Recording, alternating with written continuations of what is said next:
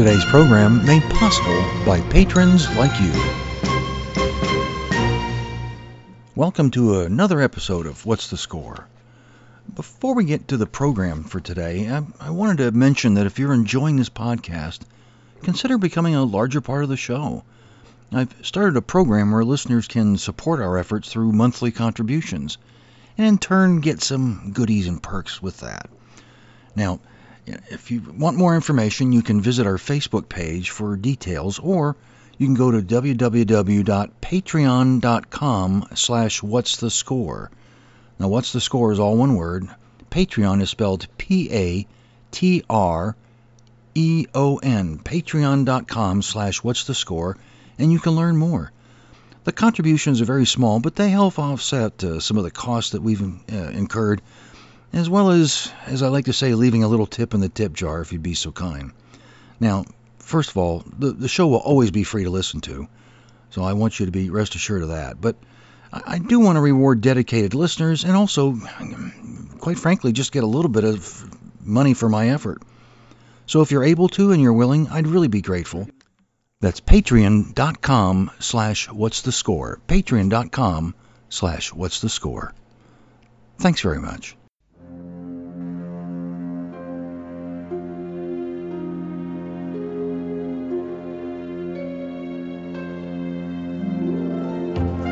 Welcome to where we celebrate music from the movies. From the golden age to present day, we've got it covered. We talk to those from the industry and learn about them and their favorite scores. Welcome to What's the Score? I'm your host, Frank R. Wilson. So let's take a look at the shelf of CDs and see what we're going to play today.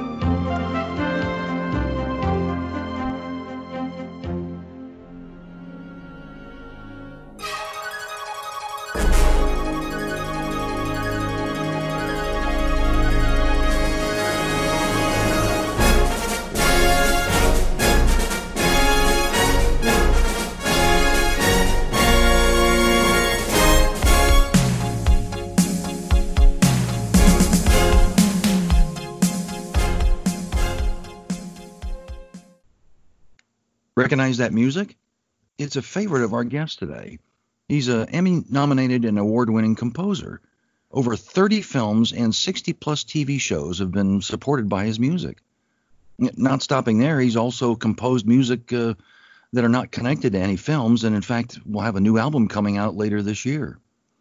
His credits, to name just a few, include films like The Last Starfighter and Remo Williams, and TV shows such as Cheers and Tales from the Crypt. Please join me in welcoming Craig Safan to the program. Hi, Craig. Hey, how you doing?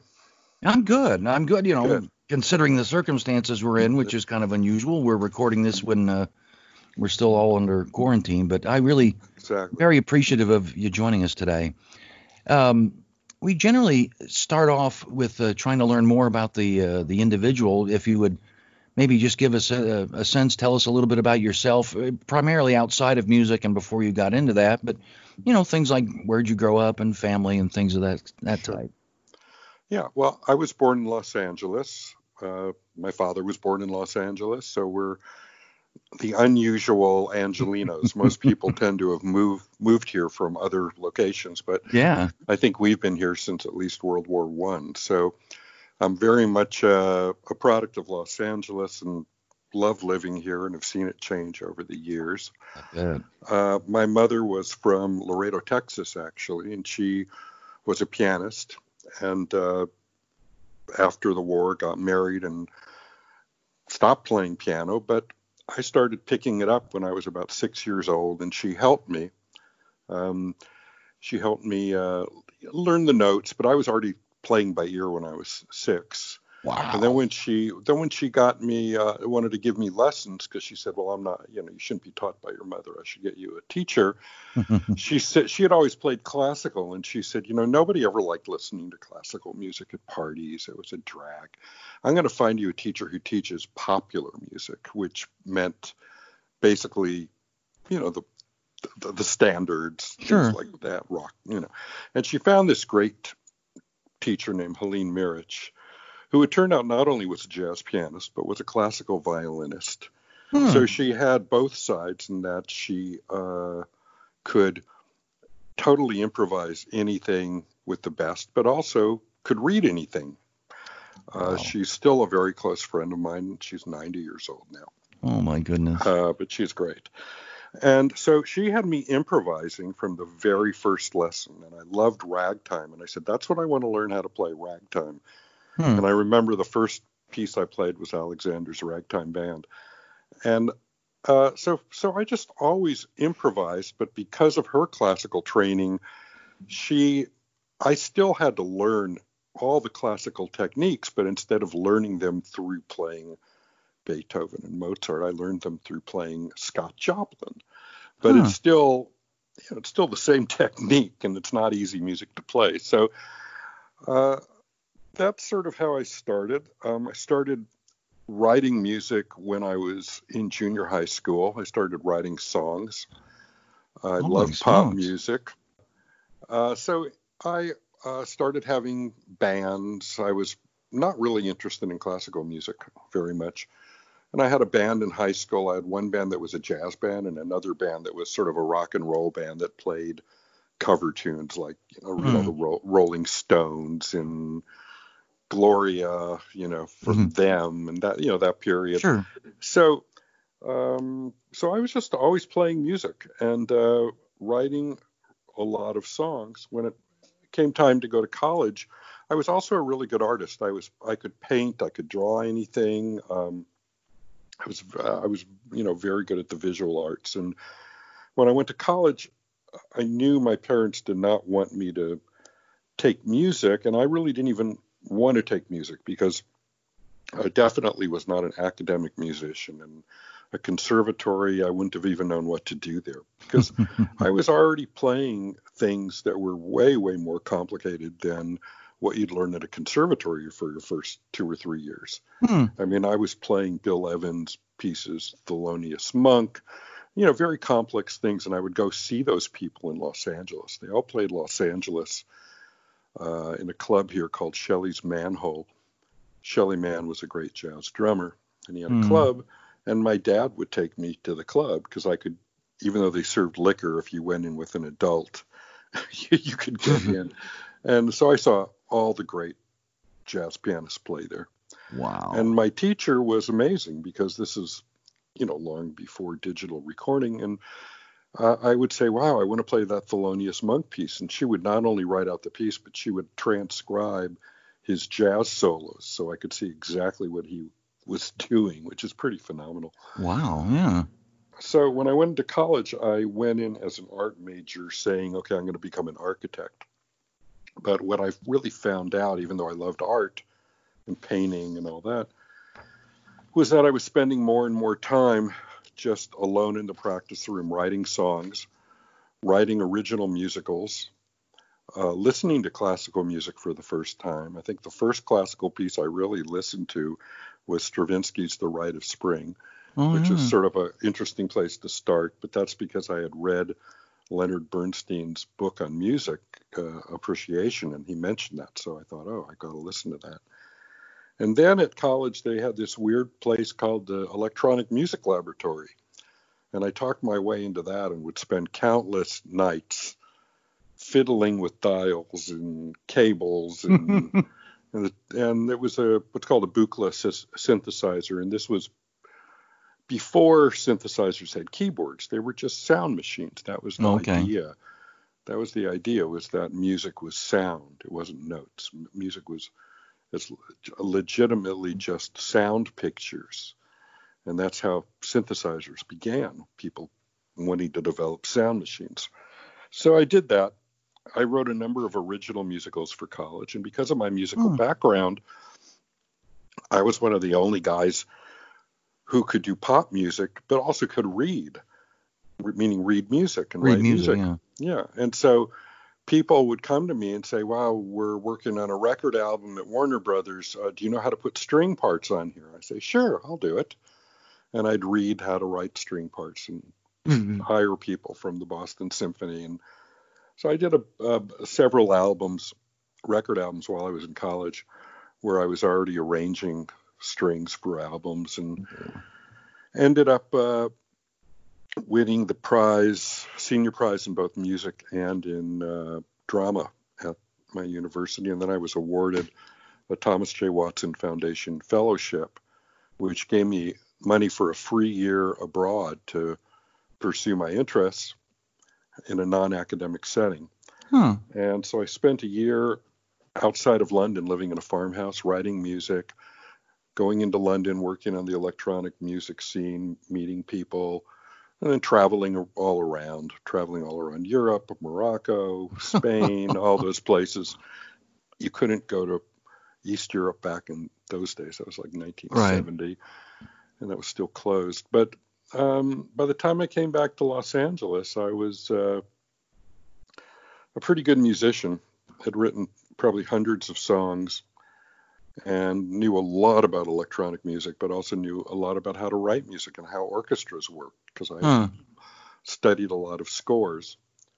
Well, and I want to get into that uh, sure. at, at, at some point, but I, I also want to also make sure that we uh, we have time for some of the cues that we wanted to, to play sure. today. Go ahead. Uh, and we're going to feature your music today, so I would be grateful if you could kind of kind of talk us through it a little bit. The uh, sure. The first cue I think is called Crazy Horse Dreams. And uh, can you tell us as to why you wanted to feature that as one of your uh, favorite compositions? Right. Well, I think you should start with what's called the Washita Massacre. Okay, then, we can do that. Uh, they're from the same show. This was a mini series based on a wonderful book called Son of the Morning Star, which was a brand new revisionist history of Custer and Little Bighorn. Hmm. And uh, it's fantastic. It's a really fantastic book, and I was really happy that I got the job to write it.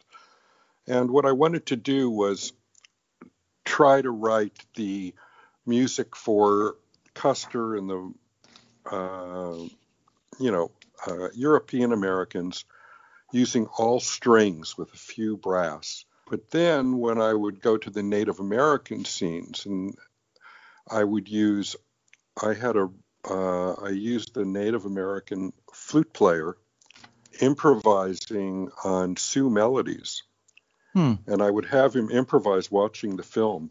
I would choose the melody, and he would he knew the melodies because they're you know they're in the tradition. And then I would add percussion and synthesizers to that, so that the score actually had two completely different sounds. The sound of the Europeans, which was very uh, moody and like an elegy, mm-hmm. and the sounds of the Native Americans, which was uh, Native American percussion and flute, but then with synthesizers, sort of gluing it together. Oh wow! Um, well, let's yeah, we got we got to hear that. You've certainly piqued so, my curiosity. So you could play the Washita Massacre to start with and get the idea of the main theme of the show. Okay. We'll do that, and then, and then that'll also be followed up by the uh, Crazy Horse Dreams as well, both in the same film, uh, Son of the Morning Star, written by our guest, Craig Safan.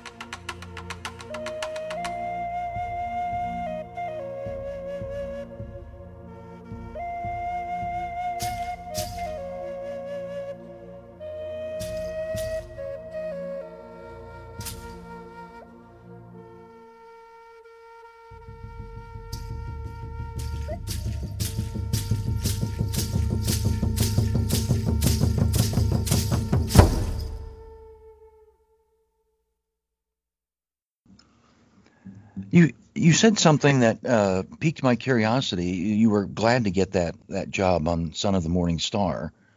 Um, I'm curious. For the most part, during your career, did did you pursue jobs or did jobs pursue you? Uh, it works both ways, and you have yeah. an agent. You have an agent who helps you pursue jobs, and that one, uh, I can't remember how I exactly got the job, but I was very happy because I loved the book. I had I had read the book because I'm sort of a history buff, mm-hmm. and it was really one of the best American history books I think written at that period. Um, and so I was, you know, I was very very up to doing it. Uh, I knew a few of the people involved. Maybe I'd worked with a few of them, mm-hmm. uh, but uh, it definitely was a a beautiful production and a very a very good miniseries, and uh, I was extremely happy with the music. And I can point out something else. Uh, in that, if you look at my music, it goes all over the place in terms of style, from big big orchestra to synthesizers to rock and roll to ethnic. So the first thing, excuse me, the first thing I do when I look at a film is go, what's the palette? So it's almost like an artistic reference. Mm-hmm. What is the palette to this film? And so, like how I describe the music to Son of the Morning Star, where each element, I went, this has this sound, this has this sound. So I give myself very specific outlines and limitations when I start writing. And uh, I do that in all my films, which sort of leaves my body of work all over the place. so that's. I did notice note. that, yeah, with the ones you sent me. Yeah, I mean, I mean, but it's it's fascinating to see how you can how you can do that. Do you? Uh, well, I'm getting ahead of myself a little bit. I, I am curious what because we didn't we kind of danced around it, but what was it that eventually got you into to actually writing scores for film and television? Well, I came uh, I started coming I came back from England and I was trying to make a living as a musician. I was, I guess, 21 or something, and yeah, it's a hard, hard business to make oh, yeah. a living at. And I was working part time, like meaning a couple days a week. And my father had a, retail jewelry store, and I worked at that. And I met a group of musicians uh, who were songwriters, and there was one person who had built a studio who was older, built a studio to develop new new acts and then would rent out the studio during the day to other people to pay for it and then the his people that he was producing would record at night and mm. i was playing songs and writing songs with my brother mark and this guy's name was uh, charlie plotkin who ended up being one of the producers of springsteen years later um, he uh, you know brought us into the fold and I arranged a lot of records. I wrote tons of songs. Uh, uh, some of them got recorded, but then you know I was always on the edge, never really making enough any money almost at all doing that.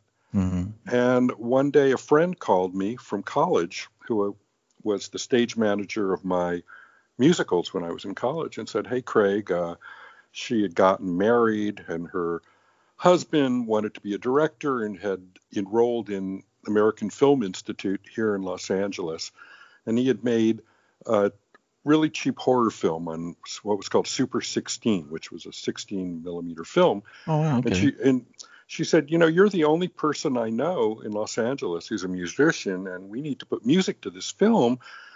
And we don't know anyone. Maybe you would know someone. And I remember just saying, I'll do it. And yeah. uh, I did it and I loved it so much. The film never got released, but I loved it so much that I went, this is what I should be doing. I should not be trying to write hit songs. That isn't my talent. My talent is a much broader canvas that isn't trying to hit this little teeny hit song bullseye every time, which is what a, a pop songwriter has to do. Yeah. And so that's how I got started. And then I just started pursuing it. But then the most interesting thing and this most serendipitous thing was that I looked around at some of the people I had been playing music with in this little group of musicians. And one of them was a bass player named Peter Bernstein. His father was Elmer Bernstein. Another one was Ah. a guitar player named Andrew Gold. His father was Ernest Gold. Another was a singer named Wendy Waldman. Her father was Fred Steiner, who wrote Holy the Per- Perry Mason theme and Rocky Yeah. and Bullwinkle and Star Trek. And I went, oh, your parents, and they had all gone to school together, which is how that sort of happened. I said, your your your parents are all film musicians. Oh yeah, yeah. So I ended up calling all of them, and the three of them became my mentor. You know, and Elmer Bernstein, Wow. of course, is one of the all-time greatest film composers. Yes. To Kill a Mockingbird, The Ten Commandments, uh, uh, hundreds of other movies. Yeah. Ernest Gold wrote all the Stanley Kramer movies, like the theme from Exodus, which was a huge, huge hit when it was written, and Fred Steiner. And they all became uh, my mentors and sort of, in different ways, helped my career and taught me about being a film composer. Wow. So how lucky that can you get? It was purely luck. It was just Well, that you know that's all right though. You know, I mean that's that is a lot of times a big part of life. Yeah. no. It's a Wow. big part of life, and uh, you know, it's being in the right place in the right time, and Yeah, somehow and I being ready for that. Yeah, and being ready for You that. have- And obviously you were. You have to be ready. If you're not ready, it doesn't mean anything. Well, the um, the next cue we were going to play, it's and you'll have to help me with this because I think it's I don't have the full title here in front of me. Into the Starscape. Is this going to be from the Last Starfighter? Yeah. So this is, I guess, this is the music that I'm best known for today. All these years, uh, this music, The Last Starfighter, is still performed all the time, all over the world by orchestras. Hmm.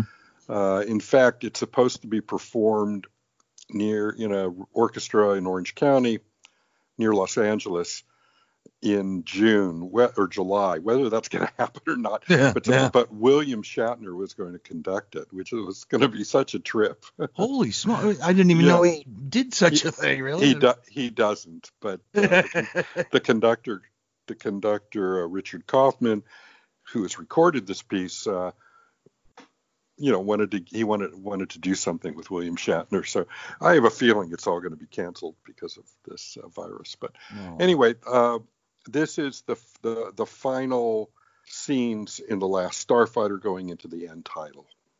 Okay. Right. Well, let's uh, let's have a listen. This is from the the last star. Uh, excuse me, the last Starfighter, and uh, just sit back and enjoy.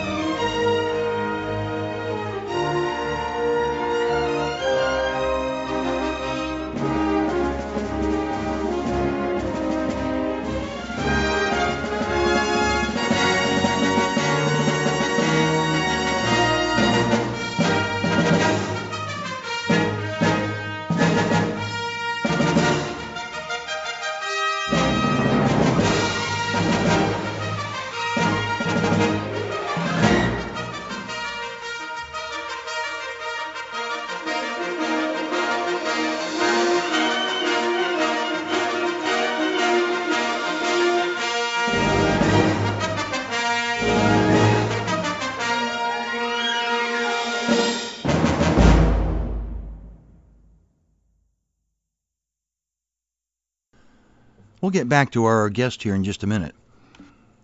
I was curious if you uh, ever find yourself in a position where you like to kind of show off unique items of yours, maybe a, a coffee mug or a T-shirt that's you know something that not everybody can get. In our case, because you're listening to the show, I'm guessing it would be nice. I certainly would like it if I could find some kind of a film score mug or T-shirt that I could show off, you know, like pictures of composers and stuff. Oh, wait a minute, that does exist. What you have to do is go visit redbubble.com and search for What's the Score or search for Frank Wilson's shop. And there you'll find the logo to the program uh, for our podcast. And it's available in mugs, shirts, stickers, and far more, uh, uh, all sorts of items. If you recall, our logo is a film strip with composers' faces uh, on the different frames. So you'll see composers like John Williams, John Barry, Lalo Schifrin, and some others you'll recognize. So if you want to show off your love of film music, this is the perfect way to do it. Visit redbubble.com, that's R E D B U B B L E.com, and search for either What's the Score or um, you can also search for Frank Wilson's shop. And you can also visit our Red, uh, Facebook page and get more information on that as well. So I want to encourage you, to check it out. That's redbubble.com. Redbubble.com, search for What's the Score.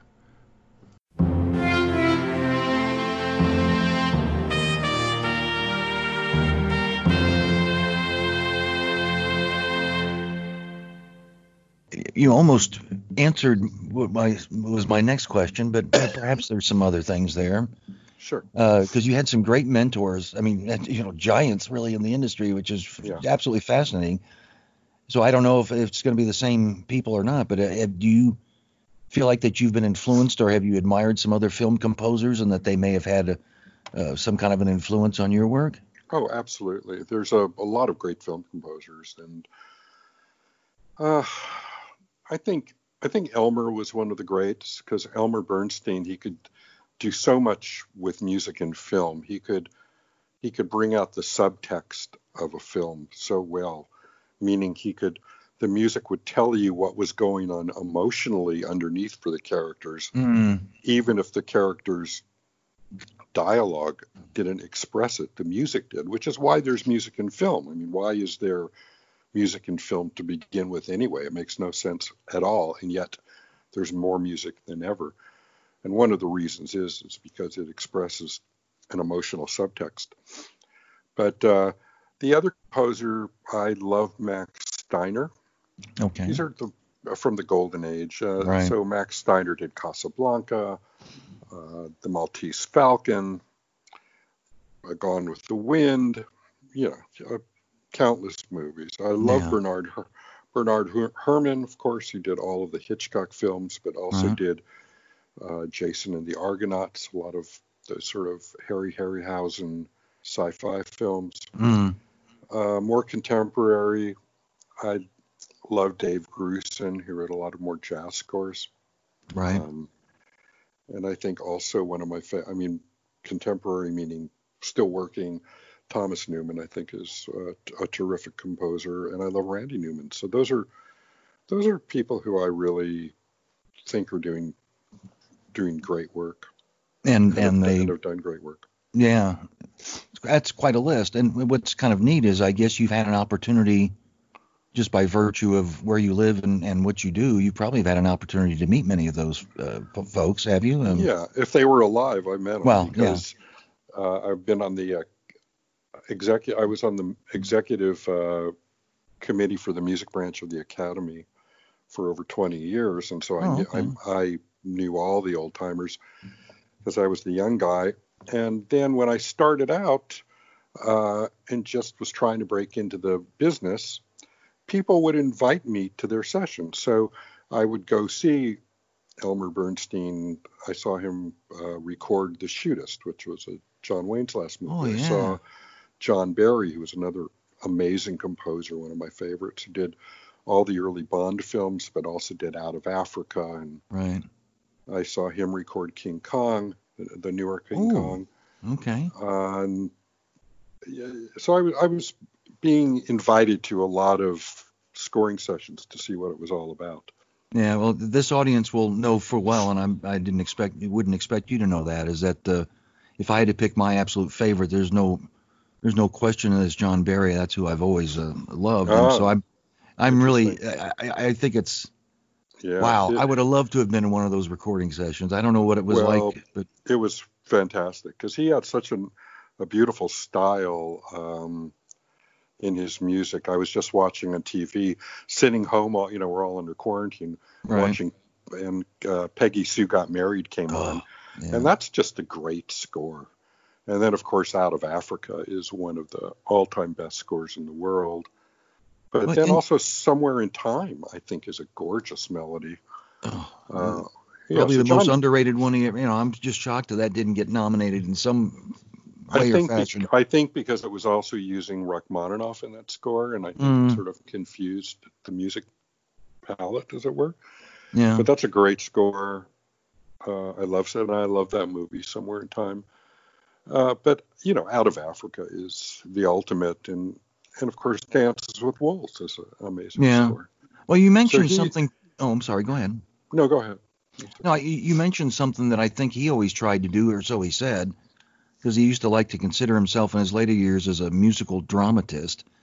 But he, he always he said there's well he don't even let me say here. He had said that what he tries to do a lot of times, unless it's it calls for something different, he is trying to express what's going on in the characters through music. And you're saying that's kind of like what Elmer Bernstein did, and uh, and I've I, I love that approach. Well, that's mean- the job. I think that's the job of the composer is to express the subtext and express what because it's music is and uh, enters one's body involuntarily. So it's not like you have to look look at a look at a movie with your eyes and then run it through your brain and think about whether you like it or this and that and make judgments. Music bypasses all that. Music uh, goes straight into very deep parts of your brain that have been around since the beginning of humanity and affect us Mm. and affect us whether we want it to affect us or not. We have zero control over music short of putting earplugs in. And so that's why the music in a film just is what hits you. Like when you're watching Peggy Sue Got Married and that music comes on, it's like you get you get tears in your eyes. You can't help it. And, And, that's what and- John Barry did so well. Yeah, and uh, most people don't have the uh, haven't had the opportunity like you do to watch a film with no music, and it's amazing how flat it sometimes can be Totally. without ha- having the score. It's it just, it just loses something. So yeah, it's Yeah. in your view, and I'm not I'm not saying whether it's good or bad, but it's just an, an objective observation. Do you find that there's like a lot of music or or more music than uh, in films than there used to be? It seems to me it's like it's sometimes it's almost wall to wall music for for a talkie, and I it, I think there is. I think I feel that there is, but I you know I haven't done any measurements, but I think we go through different phases um, and styles, like everything else. You know, mhm, there's a there was a period when films had very little music. Uh, if you think of the John Cassavetes films and things where people didn't really want music, and the only music was music that actually occurred literally on the film, like if you walk into a club and there's Oh, okay. band playing. But uh, I think go we're almost back to where they were in the uh, late 1930s and 40s, where there was a huge amount of music in film. And that started again really with Spielberg and, and Lucas with Star Wars and movies like that, where they were literally imitating the style of scoring of the old movies. And now, especially with uh, all the uh, you know Avenger movies and all that, there's those kind of movies just demand pretty much music from start to finish. All Mm. those all the superhero movies because the music is what propels it and adds to the sort of magical feeling where you buy into these these characters and these worlds. And, and what prompted me to, to ask you that question too is I thought you said something very appropriate, uh, very uh, target, tar- uh, right on as far as I'm concerned, and that is silence. There are a lot of times that can be just as powerful as music. You know, absolutely picked at the right time. So, all righty. Well, always in always in horror films, you you play all this ominous music and then you stop, mm-hmm. and then the audience is off balance because they, they don't have that rhythm anymore. And that's when the big hit comes. that's when the knife comes out. So there's always si- silence can be very unnerving in a film and and put you off balance. You can't know you know when the monster's going to pop out or whatever. So yeah, it's definitely part of the part of the tools. Not bad. That's um another uh, composition of yours that you uh, had wanted to play is the I guess the the main title from a film called Mr. Wrong. Right. So this was an interesting film. Unfortunately, it didn't do very well, but it was Ellen DeGeneres's uh, big move into movies.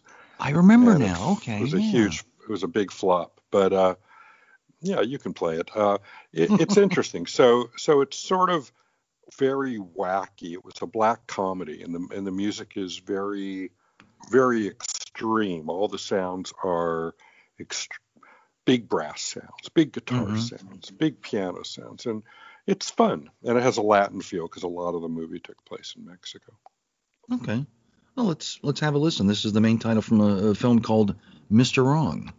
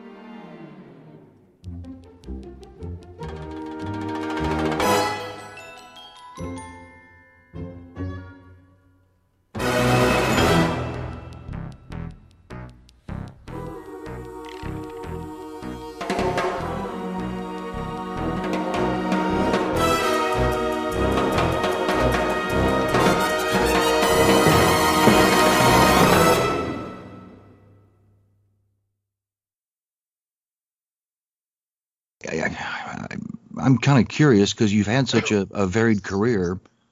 Mm-hmm. Uh, so you, have written for both film and television. Do you have a oh yeah a preference for one medium versus the other, and, and how how are they different? Well, television, of course, has changed dramatically um, over the years. When I started out, people said, "Oh, don't do television. It's you know it's second rate, and no one will take you seriously." But of course, mm-hmm. now now television and cable has totally taken over movies. I mean, 90% of the people watch movies on television now. They don't even go to the theater.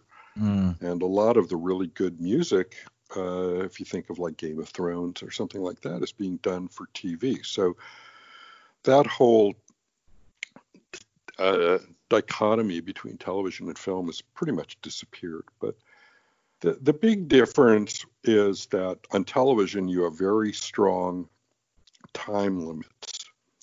And you don't have as big of at least when I was doing a lot of television, the budgets are not as big. I mean, Son of the Morning Star was a good sized budget. That was a, a big, big score.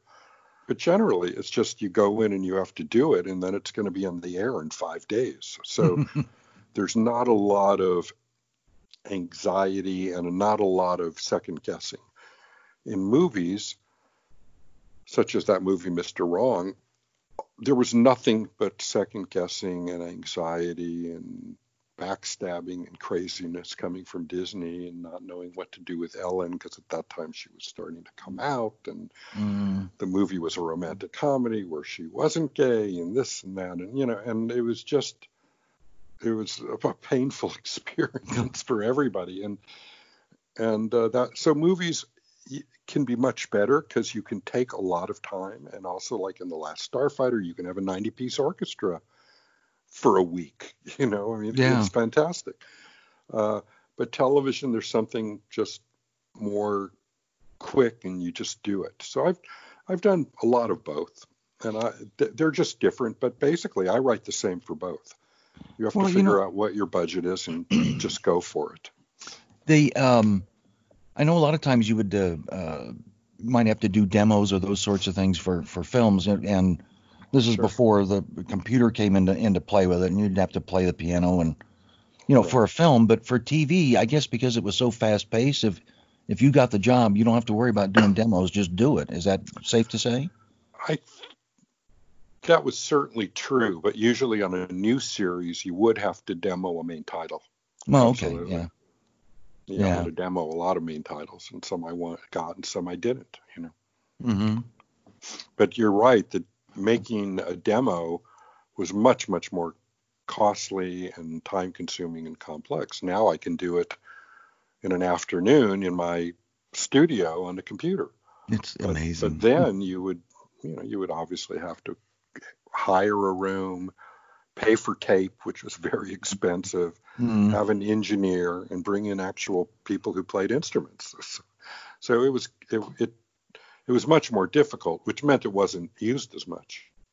They didn't right. make as many demos. And yet you kind of need to do that because a lot of directors wouldn't. And, no, it's not their fault, but it's hard to imagine what the full sound's going to, to be like. Well, like just hearing use, a piano or something. Yeah. yeah, but they had to use their imagination. True. Yeah. They had no other choice. you play some examples. Maybe if you were doing Star Wars, you'd play some big romantic symphonies or Holst the, the planets or whatever, and then you'd say you'd play your theme on the piano and say, but it's going to sort of sound like that with trumpets and big orchestra, and they'd have yeah. to go. I mean, they, they actually had to use their imagination. Now they want to hear everything totally finished and then you know start changing it 8000 times so it's a different it's just a different challenge. I bet. I bet. Well, one of the films that you're most well known for uh, is called Remo Williams, and it's it's where I was, as I recall, introduced to your music about uh, about these films. In fact, I was curious. Did um, was there was there ever a plan to uh, have a series of films on this? I mean, you know, kind of yes. like the Bonds or whatever. Okay. There was, but the movie didn't do well enough but there's still talk of a new one being made. I mean, I think there's huh. a new, even all these years later, there's a script, and I heard there was going to actually be a new, uh, a new one made because it is a series of books called The Destroyer that's super popular. I mean, there's about 60 books. So, wow. Uh, yeah, that was the idea. and the person who directed Remo was Guy Hamilton, ah. who directed uh, I think Goldfinger, a Goldfinger. lot of the early, a lot of the early Bonds he directed. Yeah. So, excuse me. So he, they were definitely going for that. It just didn't work out. What was it like working with him? Did he, did, was he? Uh, he was, yeah, he was great. He was uh, fairly detached. He came over and listened to the music. I, I had mocked up uh, the main themes. At that point, we had a lot of synthesizers and he loved it. And it had a very strong Korean uh, subplot. Mm. So I used a, a Korean folk melody as one of the melodies. And also, I planned to use, in terms of the palette, to use a big orchestra, but to use lots and lots of synthesizers and then also to bring in a Korean orchestra. So you had, instead of doing sort of quasi Asian sounds, which seemed horrible to me, actually do the research of what Korean music actually sounds like. So I would go mm. and spend hours at the UCLA ethnomusicology library listening to tapes of Korean music hmm. and talking to Korean musicians because we have a big Korean population here. And of course, this is before uh, Spotify, and you could just listen to a thousand Korean things in your living room. But I know there you actually had to go, and it was a much more difficult. But uh, so I ended up actually finding a small a Korean orchestra in Los Angeles, and they played on it, and that was challenging. So it's a very mm. compli- a very complicated score. I think it's the most complicated score I ever did. And yet, if, if memory serves, did I did I not just see uh, some kind of an announcement that it either is going to be re-released or uh, I'm talking about the yeah, score? The the music is so. Right. The music has already been released twice on two different CDs, and now it's they got the original uh, tapes, masters, yeah. masters, and they've done a whole new digital transfer, which is fantastic. And I think right now it's being released anew on CD on Note for Note Music, and then the plan is in a few months they're releasing it on uh, vinyl. Oh wow! Have you had a chance so, to hear it? Yeah, it sounds amazing. In fact, oh, this great. this is from the album, the one that I sent you, the main title uh-huh. is from the new album. So it is the it's the best sounding I've ever heard it since the since we recorded it. So. All right, well, excellent. Let's uh, let's have a listen to this. This is the main title from the film Remo Williams.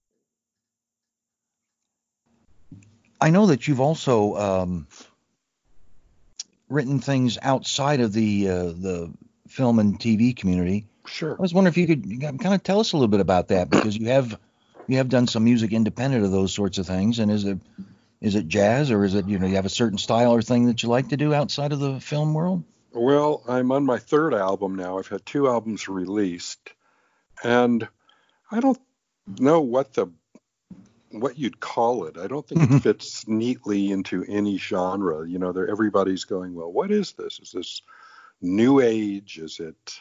You know, there's a million Google music genres, and you'd be surprised what the, yeah. the, the charts you you know the flow charts you come up with. Uh, it it's mostly orchestral music, and it's music that's a combination of live instruments and and uh, electronic instruments. Mm-hmm.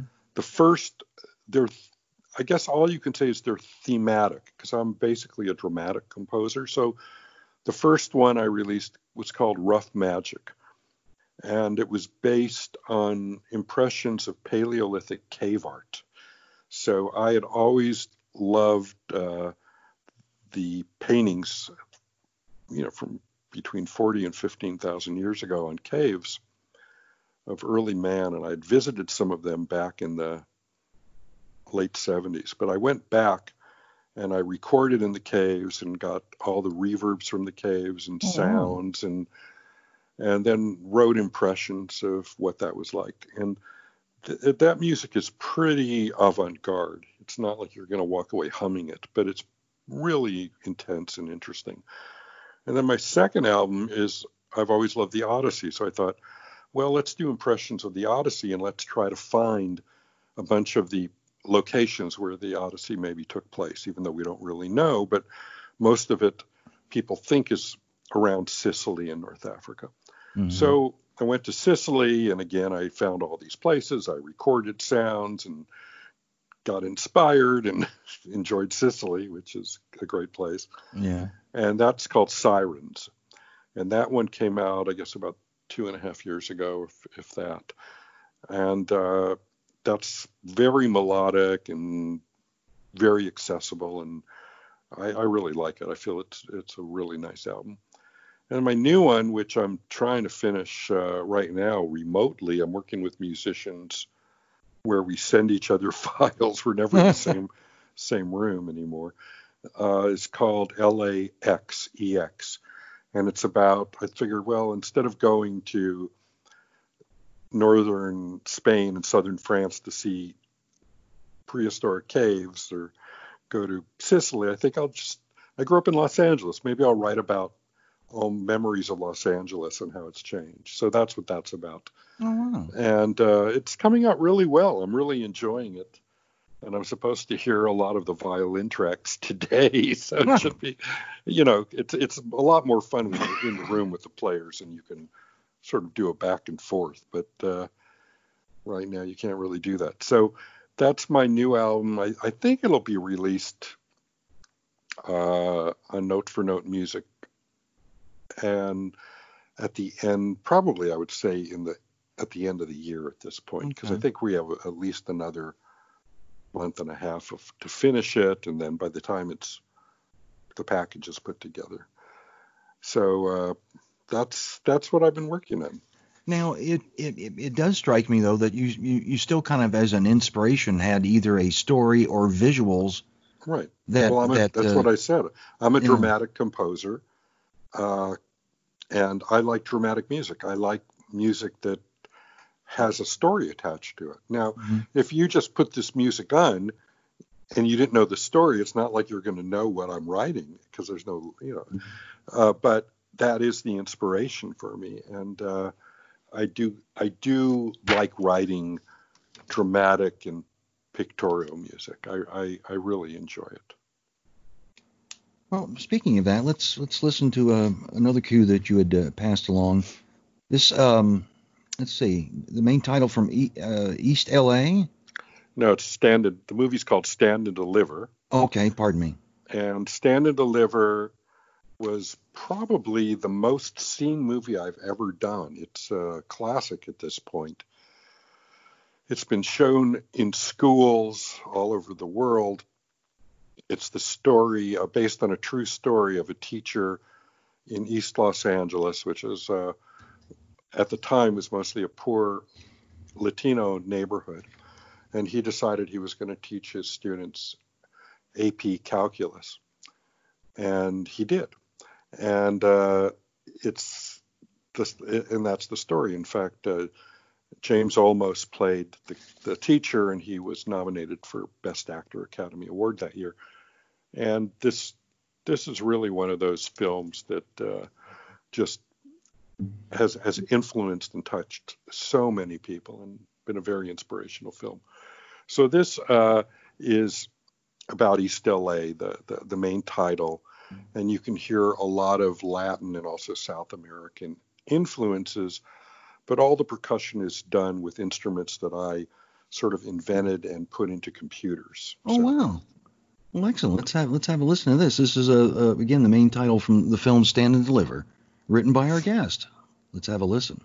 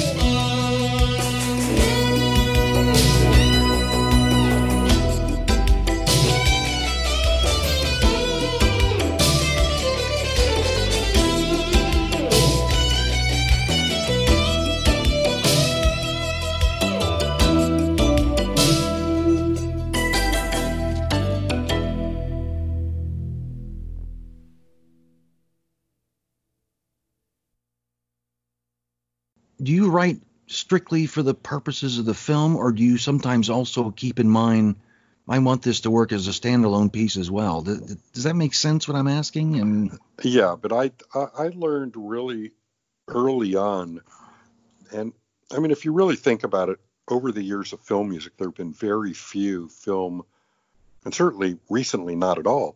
There have been very few pieces that have lived outside of the film. Um, it's almost impossible to think of one except if you say, okay, I'm going to hire Adele to write a song for a James Bond movie. I mean, you know, or Billie Eilish to do that.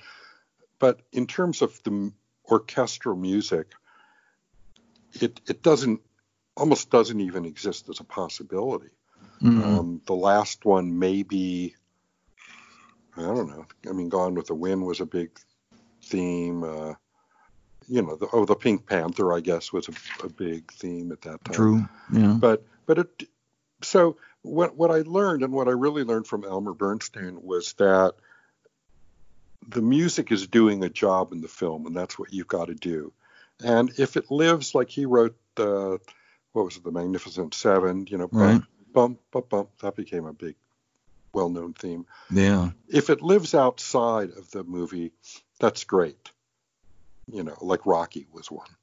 But uh, that isn't really what you need to think about, unless you're writing a song for a film that is specifically meant to be a hit and be part of the promotion of a film and probably you know i mean the last one written by a composer because it used to be that the composer would write those songs but for the last 20 or 30 years is mostly they'll they'll go outside of the composer and go specifically to songwriters but the last yeah. big one was uh, titanic which was written by the composer james horner the theme uh, what is it called? My Heart Will Go On. Mm-hmm. So it doesn't happen very often anymore.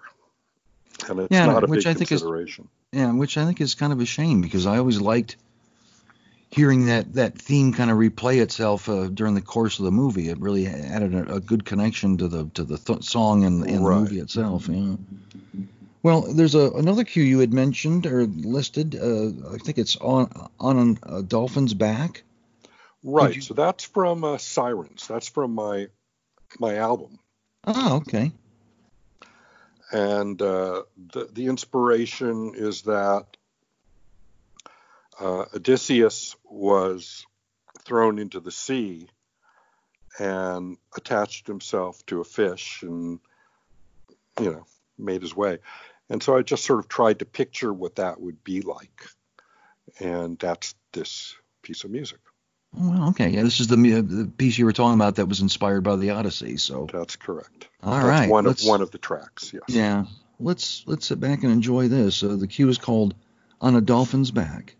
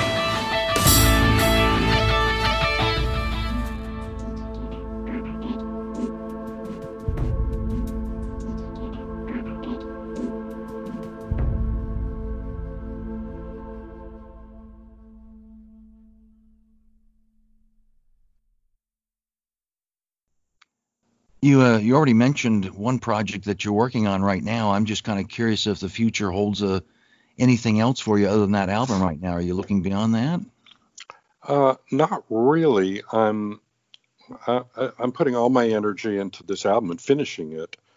Uh, I've been working on it for I think almost a year and a half or two years because I stopped in the middle to do the Phantom of the Opera, and then also last summer there was a big concert where they used some of the music from Sirens uh, and did modern dance to it, but I had to reorchestrate it for a symphony orchestra, and that took a couple months to do. So half of last year was was sort of taken up by other things. So right now I'm just finishing this album. When I finish it, I'm also teaching a course, uh, and uh, in why music why music works in movies. I'm teaching a course at Chapman University, and then I also oh, gave a mm. lecture at, to the film school. Then I also gave a lecture actually on Zoom about the same thing a couple of weeks ago to the USC Film School. So I've been sort of putting my thoughts down as to why there's music in film, and you know, and teaching it as a, as a professor. So, so that's sort of where I'm at. I'll probably start thinking about the next album at some point. but just because we don't see uh, see your name attached to any kind of a film or TV series does not mean you're not staying busy. It sounds like you are. no, I'm I'm, al- I'm always busy, but I, I think as far as film music goes, I don't know that I'll be doing much more of that. I did it for 30 years, and that's probably I sh- I'm very thankful that uh, I could make a good living for all those years now I'm enjoying it. so. Yeah, no, that's good. Yeah, that's like uh, Bill Conti kept crediting what was the theme from Rocky was paying for his kids' college, and then he came up with another piece of music. Well, this paid for that, and it's all yeah, it's kind of Absolute, funny how it works. Absolutely. Listen, Cheers. We didn't talk about Cheers, but Cheers is still running all over the world every day of the week. I mean, Did, yeah, and just goes on and on. And I don't want to. I, I promise, won't spend a lot of time. But did you wrote the score for that show for a number of years, right? But uh, the title yeah, song was someone else. Yeah, I was hired uh, by Jimmy Burrows, who was the director and producer. He already had the song, and uh, he just said, "You want to do the music to this?" And you know, and I said, "Sure." And it was sort of a side gig because it didn't take very much time, and I was doing all these movies at the time. Yeah, for 11 years. Wow. I wrote the background, the, the the background music. I produced the the main the song I produced, I was the producer on it and ran the session, but uh, you can hear me playing piano and everything. I play piano and everything mm. Cheers, and and I wrote all the all the what you call incidental music or background music for 11 right. years of all 11 years of Cheers. So, you know, so that's a nice thing. We get royalties on all that music. Yeah, the residuals are sweet on that, right? Yeah. Absolutely. So, well, Craig, look, I I can't thank you enough for taking the time to be with us today. I, and I also know, and I should tell our listeners that uh, he took some time out of his busy schedule to help put together the program and send all the cues to us. So I, I don't know how else to say it other than just a simple thank you. I really appreciate it. I hope you enjoyed it. I did enjoy it, and thanks for asking me. And it's uh, a nice thing to do in the middle of quarantine. You have to keep you have to keep busy and keep your day varied. Yeah, indeed. And not eat too much pasta. So. also, like, what day is it? You forget what day it is. I know. It's, that's it's actually happened to me. Yeah. That's happened to me a couple of times, and I'm Absolutely. shocked. I mean, I really have to think about it. What is today? I know. I have to look crazy. at my computer. anyway, just... it was a, a pleasure, and uh, if anybody wants to hear more of my music, you can uh, just go to my website, which is just craigsafan.com and you can hear tons of music on that. Excellent. Very good. And I pre- appreciate you sharing that. Okay. It, uh, yeah, that's uh, going to wrap it up for us. Uh, there's only thing, only one thing left to say, and that's simply this. My name is Frank R. Wilson. My time's up. I thank you for yours. Thanks for listening to What's the Score?